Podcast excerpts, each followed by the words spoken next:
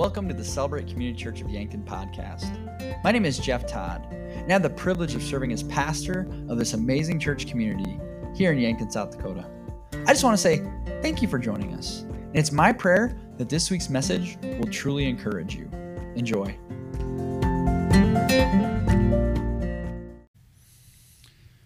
I read this story this week and I want to share it with you. It's about a young woman who is getting ready to leave her family for uh, moving on with life and entering adulthood. And I want to read it to you, but I'm not going to tell you who it is. Um, so I want you to pay attention to what's being said here. As I was preparing to leave my family and the life I knew, my father's advice to me was find a church home. At the time, I thought it was because he wanted to make sure I kept Jesus in my life, but looking back now, I realize it was much more than that. It's much more than just finding a place of worship. It's about finding a community and discovering true and lasting connections in a new city. In those days, church was everything your counselor, your nurturer, your comforter, your refuge. The idea of going to therapy wasn't even discussed. If you needed help, you went to church. It was your church family that made sure that you had a place to go for Sunday dinner. They were the ones who visited you when you were sick or passed the collection plate around if you couldn't put food on the table. The church was even where we created that sense of healing rhythm through our music, which connected and lifted us up. And I just think that's a beautiful picture of the church, isn't it? And, and, and what God can do in a life and, and seeing that and, and, what church can be. And, and it just struck me, and what struck me even more by that was who actually said that. And it's somebody that I'm pretty sure every one of you here might know. And I, I'm going to go ahead and go out on a limb and say I think it's one of the most influential people in the last hundred years of our society. The person who said that was Oprah Winfrey. Now, that might have shocked some of you, and, and, and if you did, kind of check your heart.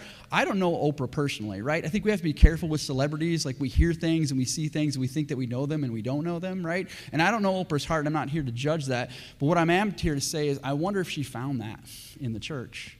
And, and, and if she didn't, let's just put, play this way. If she didn't find that in a church, what would it look like? What would her life have looked like if that would have been the church in her life that she would have found? And when I read that, it made in my heart saying, that's the church I want to be. that's the church I want to be, is a place where everybody can come and can be comfort and have refuge. All of those things, all of those needs that we have for human relationship should be found in God's church, because isn't that what Jesus wanted? And that's what we should be aiming for, church. And so that's why I want to just challenge you this afternoon. Uh, we'd love to have you here at 1 o'clock because I'm going to unpack it in a little more deeper way than I can do here on Sunday morning. And so we're going to have that time together.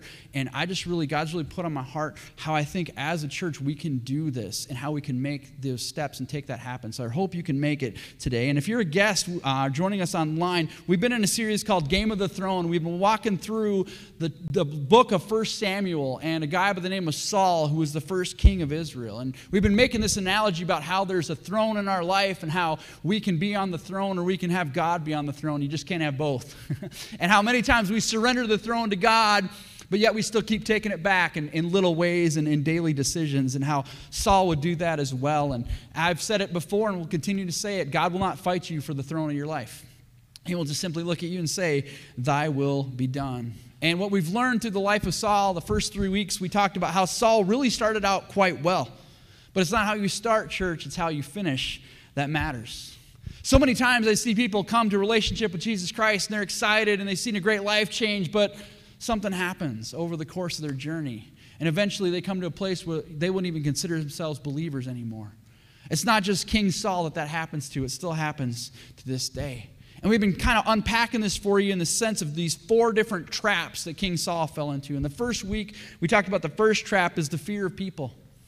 And how a lot of times we care more what other people think about us than what God has already said about us. And I made the statement you can't please both God and people. You've got to pick one. You're either living for the applause of man or you're living for the one who has already approved you. Which one are you chasing, church? Because every time we try to chase human approval, it fails. And the second trap last week we talked about is keeping control. How every single one of us, if we're being honest, like to be in control, not only of our throne, but we like to be in control of other people's throne too. We like to take our spouse's throne, we like to take our kids' throne, we like to take our coworkers' throne, right? We can't do that. The only person we can control is who, church? Me. I can, I'm the only person I can control. When we try to do that, it's pointless. It devalues them and it ends up hurting them. And every week I've been giving you a challenge. And last week it was I wanted you to read 1 Samuel chapter 14. If you're new or you've fallen behind, we've done 1 Samuel chapter 9 through 14. I'd encourage you to do that. I want you to fall in love with God's word. This is alive and this is exciting. This is stuff we can unpack together. And, and, why I say that again is if you haven't done that yet or you're still kind of behind, or maybe you haven't opened God's word this week, I just want to ask you who's on the throne of your life? Because if God's truly on the throne, we would need to make God's word a priority in our life. So in your Bibles today, go ahead and turn to 1 Samuel chapter 15. If you don't have a Bible, let us know. We'd love to get you one. It's also YouVersion. It's a free app on any smartphone and device. But just to kind of catch you up for this point, Saul and Israel had just survived an attack from the Philistines. The Philistines had surrounded them, but God had miraculously saved them. It was a great victory for Israel. And I'm going to start in chapter 15 in the first verse. Samuel said to Saul, I am the one the Lord sent to anoint you king over his people Israel. So listen now to the message from the Lord. Now, if you remember last time, Saul was going into battle. Samuel had given him a direction and he didn't listen. So before he even gives the direction, Samuel says, Saul, do I have your attention? I need you to listen very carefully to what I'm going to tell you. And this is what Samuel said there's a group called the Amalekites. Now, if you're keeping score, we have the Amorites, the Philistines, and now the Amalekites. This is another group that is threatening the nation of Israel. Samuel says, Saul, this is why we put you in charge of being king to help protect this nation. So I'm going to give you this very clear directive, Saul. It's very important that you listen to this. When you go in and you win this battle, because God is going to already give you this battle. Isn't it cool when God tells you what he's going to do before he does it, right? You go into a battle knowing you're already winning. Saul, you're going to win this battle. And when you win this battle, it's very important you understand this one thing you take nothing for yourself. See, back in those days, if you fought a battle and the, vic- the victorious army would come in, to the victor goes the spoils, right? They would come in and they'd take all the best sheep and all the best cattle. They would add it to their wealth. Samuel said, This is not about you, Saul. This battle is not about you building your kingdom. You don't take anything for yourself. The directive couldn't be more clear. So Saul and the army fight the Amalekites. And sure enough, God gives him a tremendous victory. If you're keeping score, that's three in a row now. Saul has beat the Amorites, the Philistines, and the Amalekites. Saul is feeling pretty good. He's securing his kingdom, right? He's secure on his throne. He's leading his nation. They're having a great victory. And, and then Saul decides that he wants to be the one on the throne. Look at verse 9 but Saul. Let's just stop right there for a minute, right? God gave us a big victory, we won, but Saul comes along. And what does Saul do? And the army spared the king, and the best of the sheep and the cattle, the fat of the lambs, everything that was good. These they were unwilling to destroy completely, but everything that was despised and weak, they totally destroyed. Samuel's directive couldn't be more clear. None of this stuff is for you. But Saul decided, you know what? That stuff looks, I'm going to keep this best stuff. I'm not going to get rid of it totally. Now, Saul can say, Well, I mostly obey God, right? I fought the Amalekites, we won the victory, we destroyed that. But here's the problem that's not what God asked him to do. He was given a very clear directive, and he was being directly disobedient to God. Friends, God is very clear what he tells us to do. God wants us to obey him. Look at verse 10. Then the word of the Lord came to Samuel I regret that I have made Saul king because he has turned away from me and has not carried out my instructions. That word in Hebrew, the word turned away, if you circle or highlight something in your Bible, you might want to circle that. It's the word shuvi. And it literally means, again, again, if I could give you the visual, it literally means I'm going to turn away from God. God is over here. God is directing me, and I'm turning my back on God. I'm turning, I'm going my own way. To use our throne visual, it's saying, God, get off the throne. I'm on my throne, and I'm going to turn completely away from you. And it broke the heart of God and it broke the heart of Samuel, which brings us to the third trap that Saul falls into, that you and I can fall into. It's the trap of disobedience. Friends, incomplete obedience is total disobedience. when we decide that we know best and we're going to do this part, but we're not going to do that part, when we pick and choose, God can't bless that. God asks us for total obedience. And look at what happens, verse 11. Samuel was angry and he cried out to the Lord all that night. Why did Samuel do that? Because Samuel loved Saul. See, Samuel wasn't just Saul's prophet or Saul's pastor, if you will. Samuel was Saul's friend. Samuel was Saul's mentor. And Samuel loved Saul deeply and he wanted him to be successful. He wanted him to follow God. And yet, Saul continually turned his own way and it broke the heart of Samuel.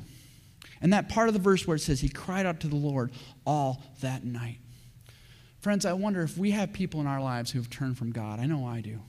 But here's what I want to ask you When was the last time you stayed up all night crying on God on their behalf? See, if we really love people and we really want them to obey God and turn back to God, that's what Samuel modeled. The entire night he stayed up and he cried out to God on behalf of Saul. But then in the morning, it goes from bad to worse. Look at verse 12. Early in the morning, Samuel got up. I wonder if he even actually went to bed. Samuel got up and went to meet Saul. But he was told, Saul has gone to Carmel. There he has set up a monument in his own honor. Let me paint the picture for you. King Saul has just won these three great victories, right? He's just beat the Amalekites. He's feeling pretty good about himself. He's going to Carmel to set up a monument to himself. So I am the great and powerful King Saul. Can you imagine Samuel's heart at that point? You imagine how broken he was? If this were a movie, I bet there'd be like a close up of Samuel and his face would just be angry and steam would be coming out of his teeth, right? This is why you should read your Bible. HBO has nothing on God's word, right? This is the point. Saul's brokenhearted. Samuel is brokenhearted over Saul. So Samuel goes to Saul. Look at verse 13. When Samuel reached him, Saul said, The Lord bless you. I have carried out the Lord's instructions. But Samuel said, what then is this bleating of sheep in my ears? What is this lowing of cattle that I hear? What's Samuel doing here? Samuel is giving Saul an opportunity to come clean. Remember, Samuel couldn't have been more clear. Saul, none of this is for you. Don't take any of it. Samuel comes up. Saul's taking some of it. Dude, take responsibility, own your mistake. But what does Saul do instead? And before we look at it, I just got to warn you it's the same thing you and I can do too. It's the same trap that we can fall into as well. Look at verse 15.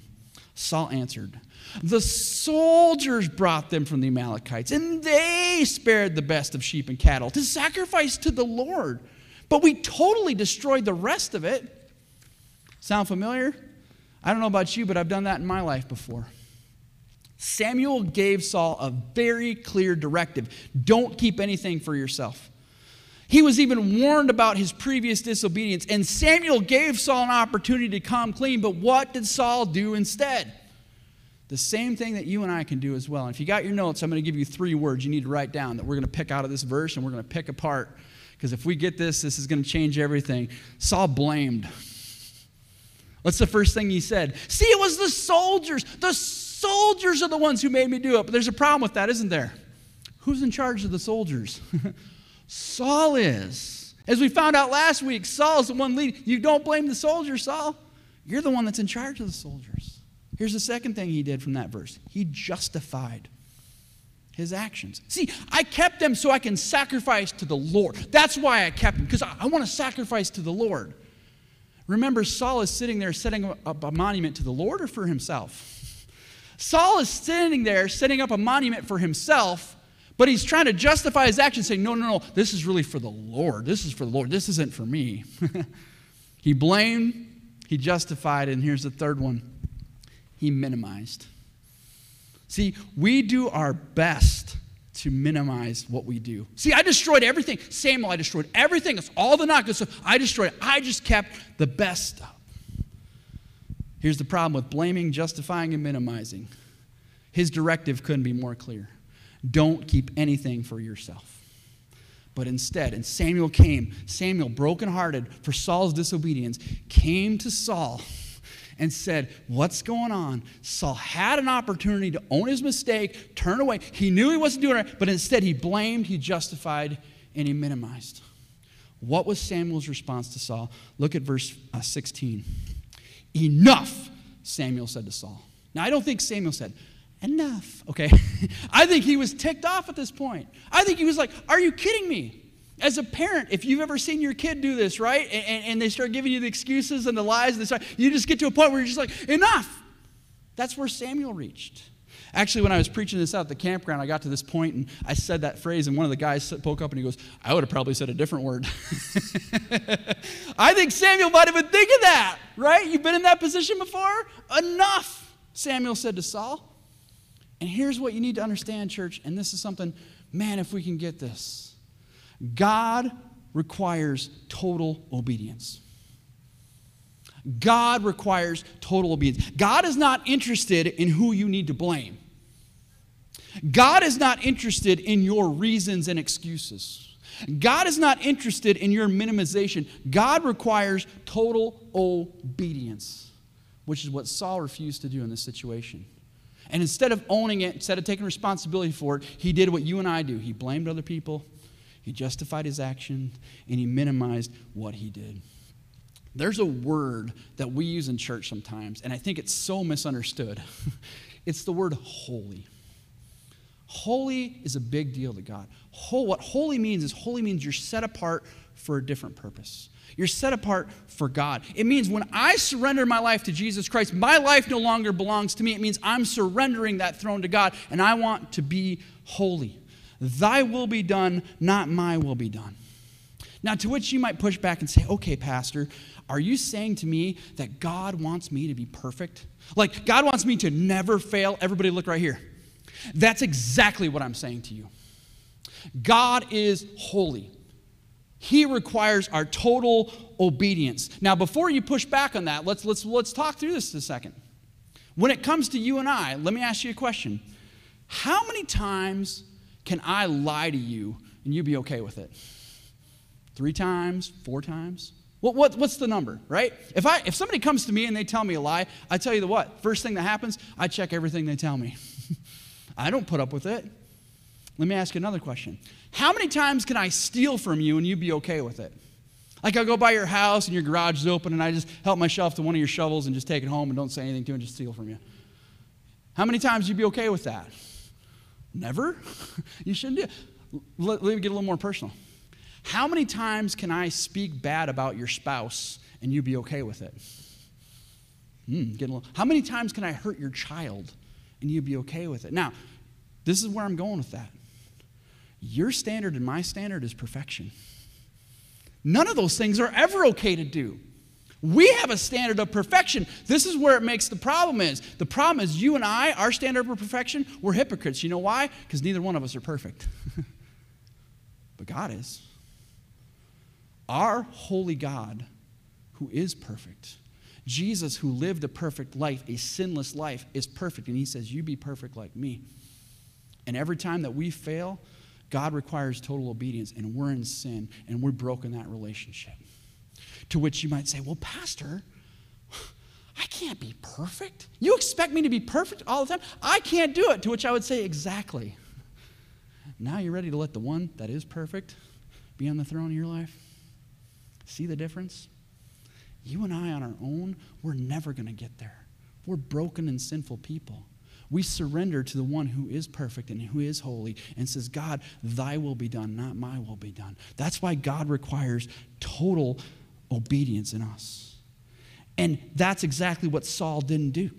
Saul was given a very clear directive don't keep anything for yourself. But instead of owning his mistake and recognizing what he had done, he did what you and I do sometimes. He wanted to blame, he wanted to justify, he wanted to minimize. Look at verse 17.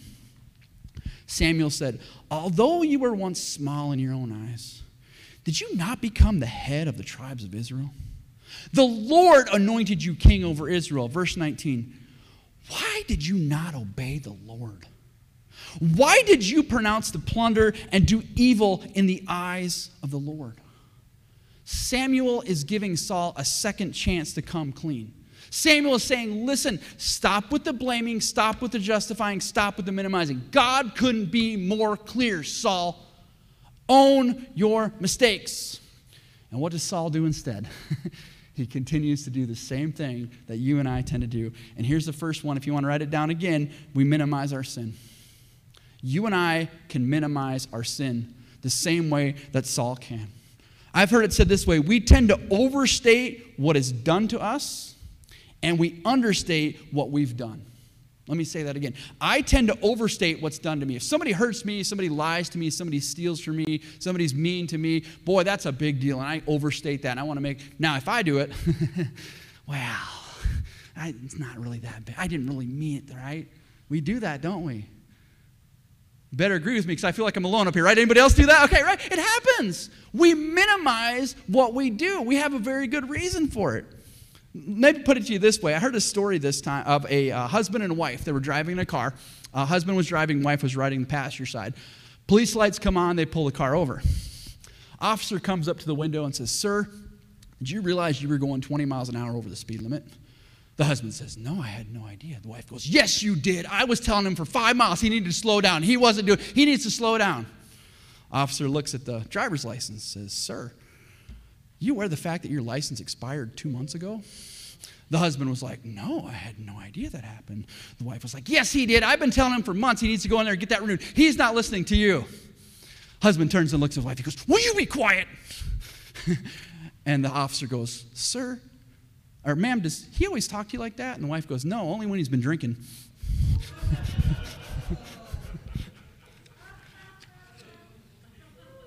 we tend to overstate what other people do and understate what we do. And we fall into the same pattern. And look at what happens with Samuel and King Saul. Look at verse 20. But I did obey the Lord, Saul said. I went on the mission the Lord assigned me to. See, I did what I was supposed to do, Samuel. But incomplete obedience is disobedience. See, I did what you asked, but that wasn't all he asked. Saul did not fully obey what God had said, he tried to minimize it. So, what we need to do instead, church, I just want to challenge you, we need to overstate what we've done. When I fail, when you and I fail, we need to take that moment to stop and say, Yeah, I blew it. And go into somebody and say, Man, this, I did this and it wasn't okay. Don't minimize it. Don't make excuses. Just own it. And when someone else hurts us, right? That's what grace means to say, okay, yeah, we're in the same boat now. It's not, it's not making it okay, but we need to make sure that we're owning that. Here's the second thing that Saul did, again, that we do, is he blamed other people. This is the blame game. We've seen this all the way back at the Garden of Eden. It started with Adam and Eve. Adam and Eve, God gave them the one rule here's the one tree, stay away from this one tree. They went ahead and they broke that rule. And Adam did what? He blamed Eve. Eve blamed the snake. And we've been blaming people ever since. We're not taking responsibility for what God has done, what we've done to God. Look at verse 21. The soldiers took the sheep and cattle for the plunder. See, it was them. It was them that did. I was, I was just trying to do what the soldiers were saying. And if you remember last week, we talked about the only person I can control is me. I always have a choice. The greatest gift God gave human beings is the gift of choice. See, when we blame other people for our mistakes, what we're doing is we're cutting in on God's grace because God can't forgive me if I didn't do anything wrong. if it's someone else's fault, I can't be under God's grace of that. I need to own my part and my responsibility. This happens a lot when I, I counsel uh, couples, um, sometimes either pre marriage or maybe if their marriage is struggling. And I hear a lot, this is what they did. They did this, they, they did this, they did, this, they did. And I'll stop and I'll say, okay, I, I'm not saying none of that's true, but here's what I want you to do. What's the one thing you can do differently? Is there, is there one thing that you can look in this situation and you can be like, you know what, I could have said or I could have done that differently? I've been pastoring this church for five years now, and I can tell you story after story, there's been situations of people that have been mad and people have done just ungodly things, and, and it hurts, right?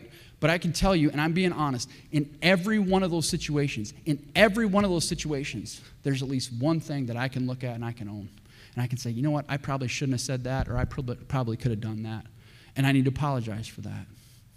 Even if it's 99% their fault, and there's 1% that's you Own that 1%. Don't blame other people because God wants us to take responsibility for our actions. So we minimize, we blame, just like Saul. Here's the third thing that Saul did again he justified his actions. See, isn't it interesting that I have reasons for my actions, but other people have excuses? if people come to me, that's an excuse, that's an excuse, but when it happens, when I do it, well, I have reasons. I have reasons why that happened. And see, here, friends, this is why it's so important that you have people in your life. And if you are not part of a life group, I can't encourage you enough be part of a life group.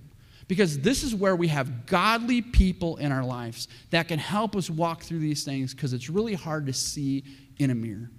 I have a thing called the say it out loud test. And I have people in my life, um, I have other pastors that I meet with weekly that um, they know everything about my life. And if there's ever anything that comes up, I, am accountable to them. I talk with them. I'm open with that. I need to have that accountability in my life. And, and this, there's something that happened just this week, actually. And I went and, and I shared with them what was going on in the situation. And as soon as I said it out loud, I knew exactly, I was like, wait a minute, that's not right. and, and because they love me and because they love God, they were able to help me with that, right? Jeff, you're trying to justify something. Don't do that. And, and, I call it the say it out loud test. If you say it out loud to someone else, again, who loves God, who loves you, they can help you understand because it's so easy to want to justify our behavior. Look at verse 21. Saul continues to try to blame, minimize, and justify. The soldiers took the sheep and the cattle for plunder, the best of what was devoted to God, in order to sacrifice them to the Lord your God at Gilgal. Doesn't it sound so holy? See, see, Samuel, this is all for God. I want to do it all for God. We can justify our behavior so many ways. But God requires us to have total obedience. This is why you need to have someone. Look at what Samuel says. Again, Samuel, who loves God, who loves Saul. Look at how he responds to Saul when Saul tries to justify his behavior. Verse 22 But Samuel replied, Does the Lord delight in burnt offerings and sacrifices? As much as in obeying the Lord. To obey him is better than sacrifice, and to heed is better than the fat of rams. Saul, you can try to justify your actions all you want. You were given a very clear directive from God. Don't you dare come and try to justify your actions. If you want to please God, and church, understand, if you want to please God, obey Him total obedience. And if you say, I can't do that, Pastor, you're in the best place you can be because you're ready to let Him do it for you. That's why Jesus went to the cross for you because He knew you couldn't do it on your own. And when we own the responsibility for our actions, it changes everything about us. So, your challenge for this week is I want you to read 1 Samuel 15. If you haven't already read 9 through 14, go ahead. And again, I always, I always tease with the fact that I'm going to leave you hanging and not tell you how it turns out, but I love you, so I'm not going to do that. But I still want you to read it, all right? So Samuel tells Saul that because of his disobedience, the kingdom's going to be taken away. And then a very interesting thing happens in verse 27. Look what happens. Samuel turns to leave, and Saul caught hold of the hem of his robe and tore it. Can you imagine this picture? Samuel just told, he tried, and he's just like, I can't do it, Saul. He turns to leave. And Saul, in his anger, grabs Samuel and tries to pull him back, and a part of his robe rips off in Saul's hand. Listen to the words of Samuel. Samuel said to him, The Lord has torn the kingdom of Israel away from you today because God requires total obedience. God is not interested in your blaming other people. God is not interested in you minimizing your sin, and God is not interested in you justifying your behavior. And if you're going to continue to stay on that path, it will not go well for you. And it didn't go well for Saul. And we've seen Saul now fall into the three traps that you and I can fall into as well. He was afraid of other people. He cared more what other people thought about him than what God thought about him. Every time that's bad. We've seen Saul try to keep control of other people. The only person we can control is ourselves. Stop trying to do that. But this trap of disobedience is such a big thing. We serve a holy God. His word could not be more clear. Don't blame, don't minimize, don't justify. When you fail in church, you will fail. The guy holding the microphone has failed and will continue to fail. But when we do, we need to take responsibility for our actions. We need to own it. We need to say it out loud. Sometimes you need to say it to someone else and say, listen, this wasn't okay. I confess this. And we need to get off that throne and let the perfect one who knows no sin come on that throne for us and say, Thy will be done. And next week, we're going to walk through one final trap that Saul was a part of. And you say, Pastor, you're just saying that so we'll come back next week. Yes, that's why I say it, because I want you to do okay. But this one here, I love you. And, and I just want you to know, church, this is such a big deal to the heart of God. Where are your heart at right now? And we're going to go to prayer here in a moment, but as we pray, I'm just going to ask that we take a moment right at the beginning. And if there's anything in your life that you are blaming, minimizing, and justifying, you need to take care of that right now. And you need to bring it right before God. And you need to confess it before God. And if there's anything right now that the Holy Spirit is kind of convicting you of, don't, don't do anything but take it right to God. Like, don't let that pass. That's a feeling from the Holy Spirit that's prompting you, that's saying, listen, this is something in my life right now that I need, to, I need to quit doing. I need to start doing, whatever that is. So let's go to a time of prayer right now.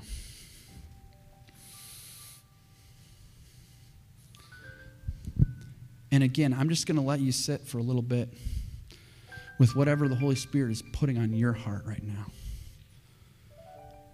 Maybe there's someone in your life that you've been blaming and you need to let that go. Maybe there's a sin in your life that you know is not okay and you've been justifying it, and today is the day you need to say, Stop.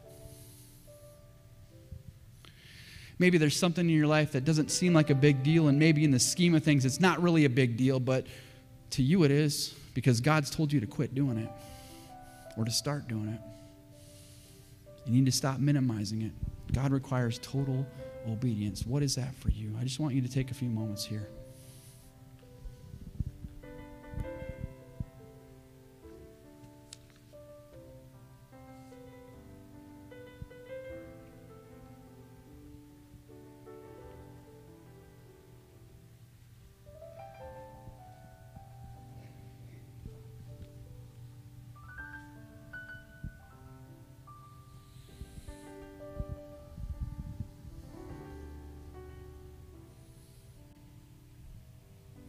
God, your word couldn't be more clear. Because you love us and you want to protect us as a loving parent. You've showed us the way that we're supposed to live. And God, if we're being honest, we probably get it wrong more than we get it right. And we're on a journey together. And God, in the same way that we demand perfection from our fellow mankind, you demand the same from us. You're not being unfair. You're not being unjust. You're just holding us to the same standard we hold everyone else to. So, God, I ask two things in our lives. First of all, that we would be just as gracious with our brothers and sisters as you are with us when we fail. Because last I checked, the only guy who was perfect, they nailed to a cross. So we need to stop putting people on crosses. And God, the second thing I would ask is that when we find those moments, when we find that we've blown it, God, when we're convicted of that sin, that we would run. We wouldn't walk, we would stop what we were doing, and we would run to that foot of that cross and we say, Jesus, I'm so sorry. God, give us the strength and give us the wisdom on how to deal with our imperfection and our disobedience. God, your word is, couldn't be more clear. Every single one of us have gone astray. The things I struggle with might not be the things you struggle with, but that doesn't make me any better. It just means that we need a Savior. And Saul, because of his heart and because of how he turned away, his heart became so hard, he could not, for the life of him, own the mistakes that he had made and recognize it, even with Samuel pouring into him and loving him and trying to guide him, God.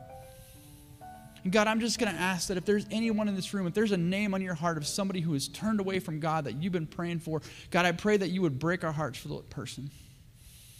That we would become Samuel, that we wouldn't give up, and that we would just come to you in tears, saying, God, open their hearts. And God, your word says that for the rest of his life, Samuel never stopped praying for Saul. Give us that heart, give us that passion. But God, again, help us to look in a mirror. Help us to see who we really are compared to you.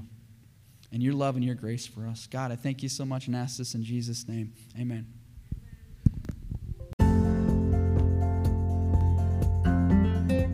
Thanks so much for listening.